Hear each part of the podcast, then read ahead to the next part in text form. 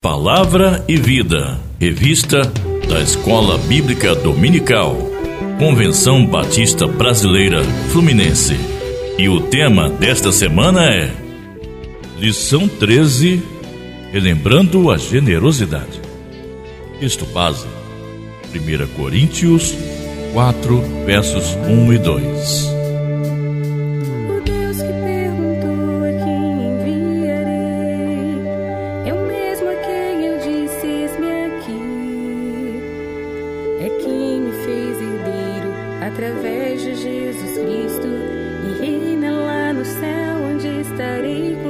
Aqui passar. Eu Deus o impossível.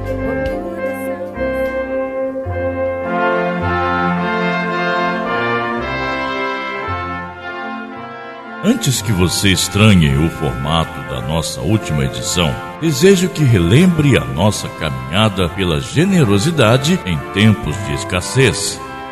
Por isso, gostaria de promover um resumo para sua melhor fixação. Normalmente acontece de as igrejas realizarem uma aula de resumo do trimestre. Portanto, fica aqui uma ajuda que pode ser didática, ponto a ponto. Entendendo a mordomia nos objetivos da igreja. Quais são os objetivos da igreja de Jesus neste mundo? Para não errar, precisamos ir necessariamente à fonte do pensamento de Cristo, que é a Bíblia Sagrada. A desenvolver um olhar amplo para além de suas quatro paredes, assim conjugar esforços para que todos esses objetivos sigam na mesma direção, apresentar Jesus às pessoas. Redescobrindo a generosidade. Deus concede bênçãos materiais para nossa alegria e para o desenvolvimento do nosso caráter. Quando a usarmos para honrá-lo e ajudar aqueles que ele criou, somos abençoados. Quando nos tornamos materialistas, perdemos essa bênção. Isso se caracteriza ao renunciar algo que se tem em função de outra.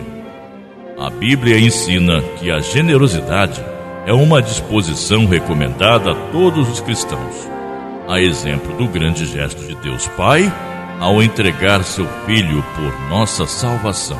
Assim também devemos ser generosos. Generosidade no cuidado. A mordomia é um ensino bíblico a um princípio espiritual pelo qual o cristão reconhece a Deus como o dono de todas as coisas. Cada cristão carrega consigo a responsabilidade de tomar conta daquilo que Deus lhe confiou, a partir do seu próprio corpo, perpassando pelos bens materiais e estendendo-se a toda a natureza.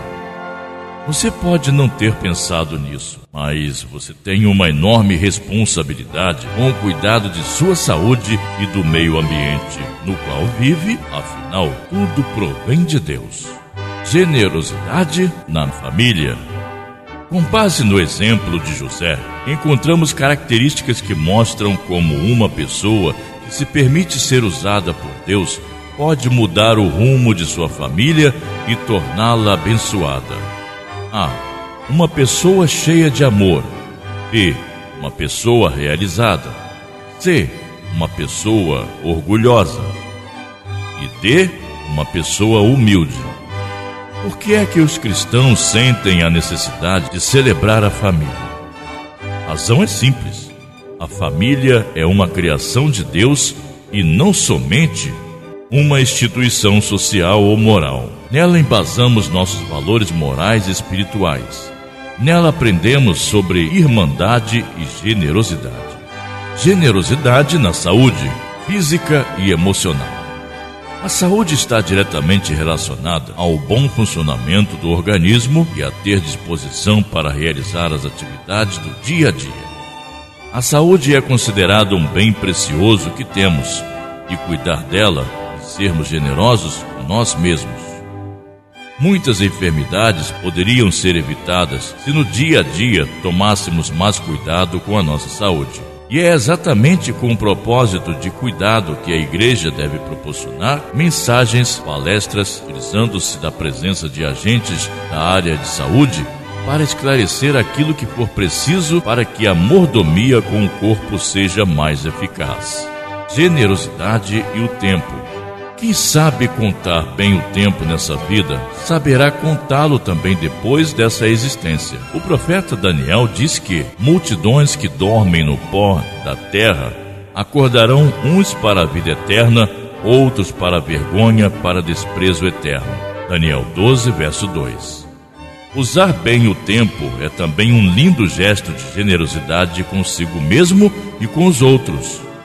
Agora, não importa o que você fez ou deixou de fazer no passado, está na hora de você mudar o seu futuro com novas atitudes. Peça a Deus que o ajude a gerenciar melhor o seu tempo e certamente o seu futuro na eternidade será melhor. Generosidade e os bens materiais. É muito fácil deixar as pessoas ou as coisas materiais dominarem nossa vida. Diariamente somos bombardeados com muitas propagandas. Sejam cautelosos. Uma pessoa avarenta será sempre alguém insatisfeito. Porém, precisamos nos apegar ao seguinte princípio: do Senhor é a terra e tudo que nela existe, o mundo e os que nele vivem. Salmos 24, verso 1. Generosidade e o dinheiro. Afinal, o dinheiro é ou não é um assunto espiritual? O dinheiro é sim uma questão espiritual muito séria. Se não fosse, a Bíblia não trataria do assunto com tanta importância.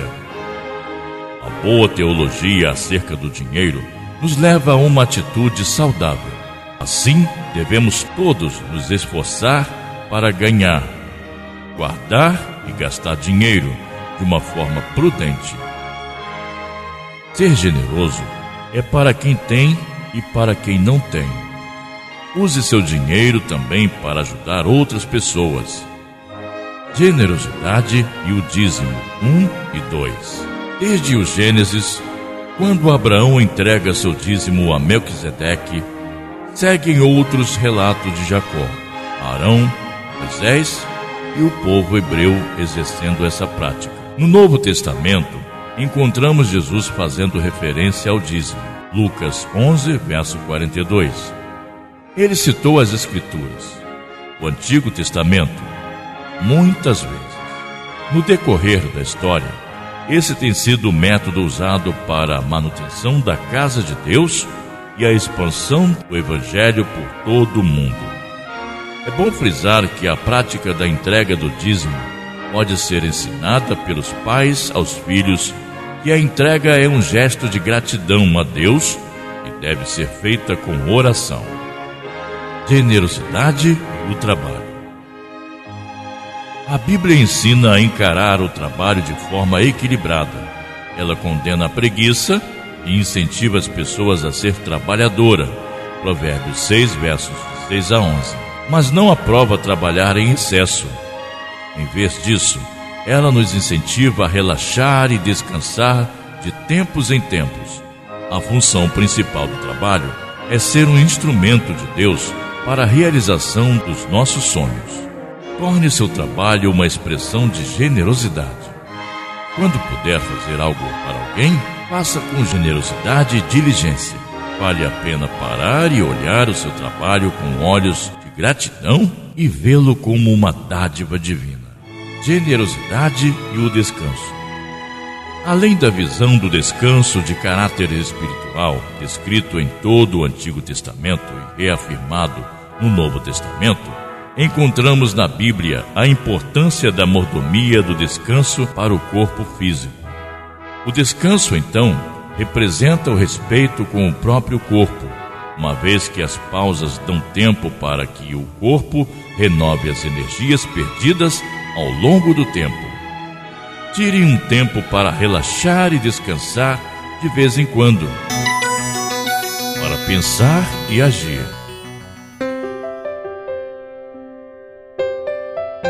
Como tem sido a sua caminhada pela generosidade?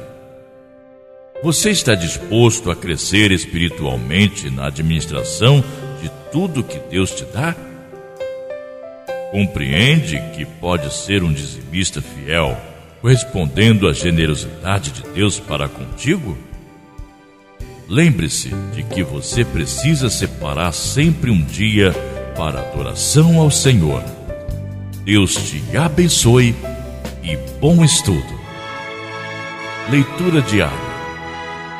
Segunda, Tito, capítulo 2, versos de 11 a 14. Terça, Efésios capítulo 2. Quarta, Efésios capítulo 3, versos de 13 a 21. Quinta, Colossenses 4, versos de 1 a 6. Sexta, Efésios 6, versos de 11 a 18. Sábado, 1 Tessalonicenses 4, versos de 1 a 12. Domingo, 1 Pedro capítulo 1, versos de 15 a 22.